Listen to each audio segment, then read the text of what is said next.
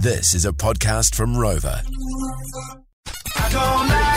Things I hate. All right, Speedy, what's going on, buddy? It's not good news. I've been quite fortunate to have the same hairdresser for about five years. And hmm. over that beautiful five year period, there's a lot you can do in five years, you know? You could have how many children? You could be pregnant and give birth to. I can't do the math, it's too early in the morning. This is great. Thanks, Dr. Speedy, for how that works.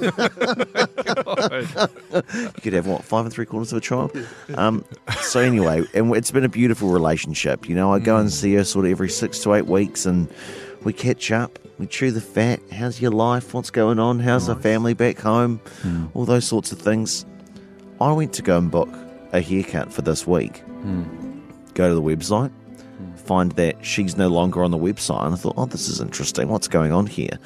And then I thought, I just had this sinking feeling. I thought, Speedy, go and check the hair pl- go and check the barbershop's socials. Mm-hmm. And there, sure enough, on the 25th of May, No. It was her last day, and she didn't even say goodbye. Oh. She didn't even say, Hey, Speedy, you know, thanks for all the memories. Until next time. Now, what do I do? She's gone to do a completely different career, and I'm left what? With no one to get a proper haircut from? Appalling. Oh, so she hasn't Oh, continued boy. Being a hairdresser. She's doing something else. She's moved to administration or something, which is great for her, but terrible for me and all of her oh, loyal Mate, customers. just contact Well- her privately and say, like, hey, I'll pay you an extra 10 bucks to cut my hair still. yeah, no, that wouldn't be weird at all. Yeah. no, that's a great call that a guy just contacts a woman privately and goes, Can I still see you privately for haircuts? No, it's not weird. It's not weird because they've had this relationship for the past five It's years. It's not a relationship. It's she's just his hairdresser. It's not a relationship. They chew the fat all the time, Paul. You heard what it's like Speedy seeing the was saying. same.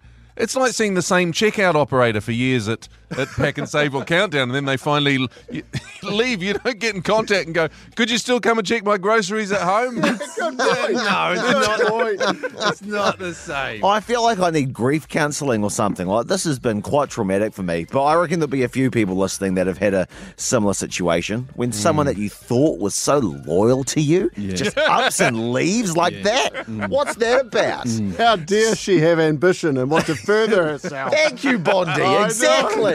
As if Speedy, there's any wha- other hairdressers in the world Yeah, that could possibly cut your hair. the only thing that could make this worse, Speedy, is if you found out that she said goodbye to everybody else and not you.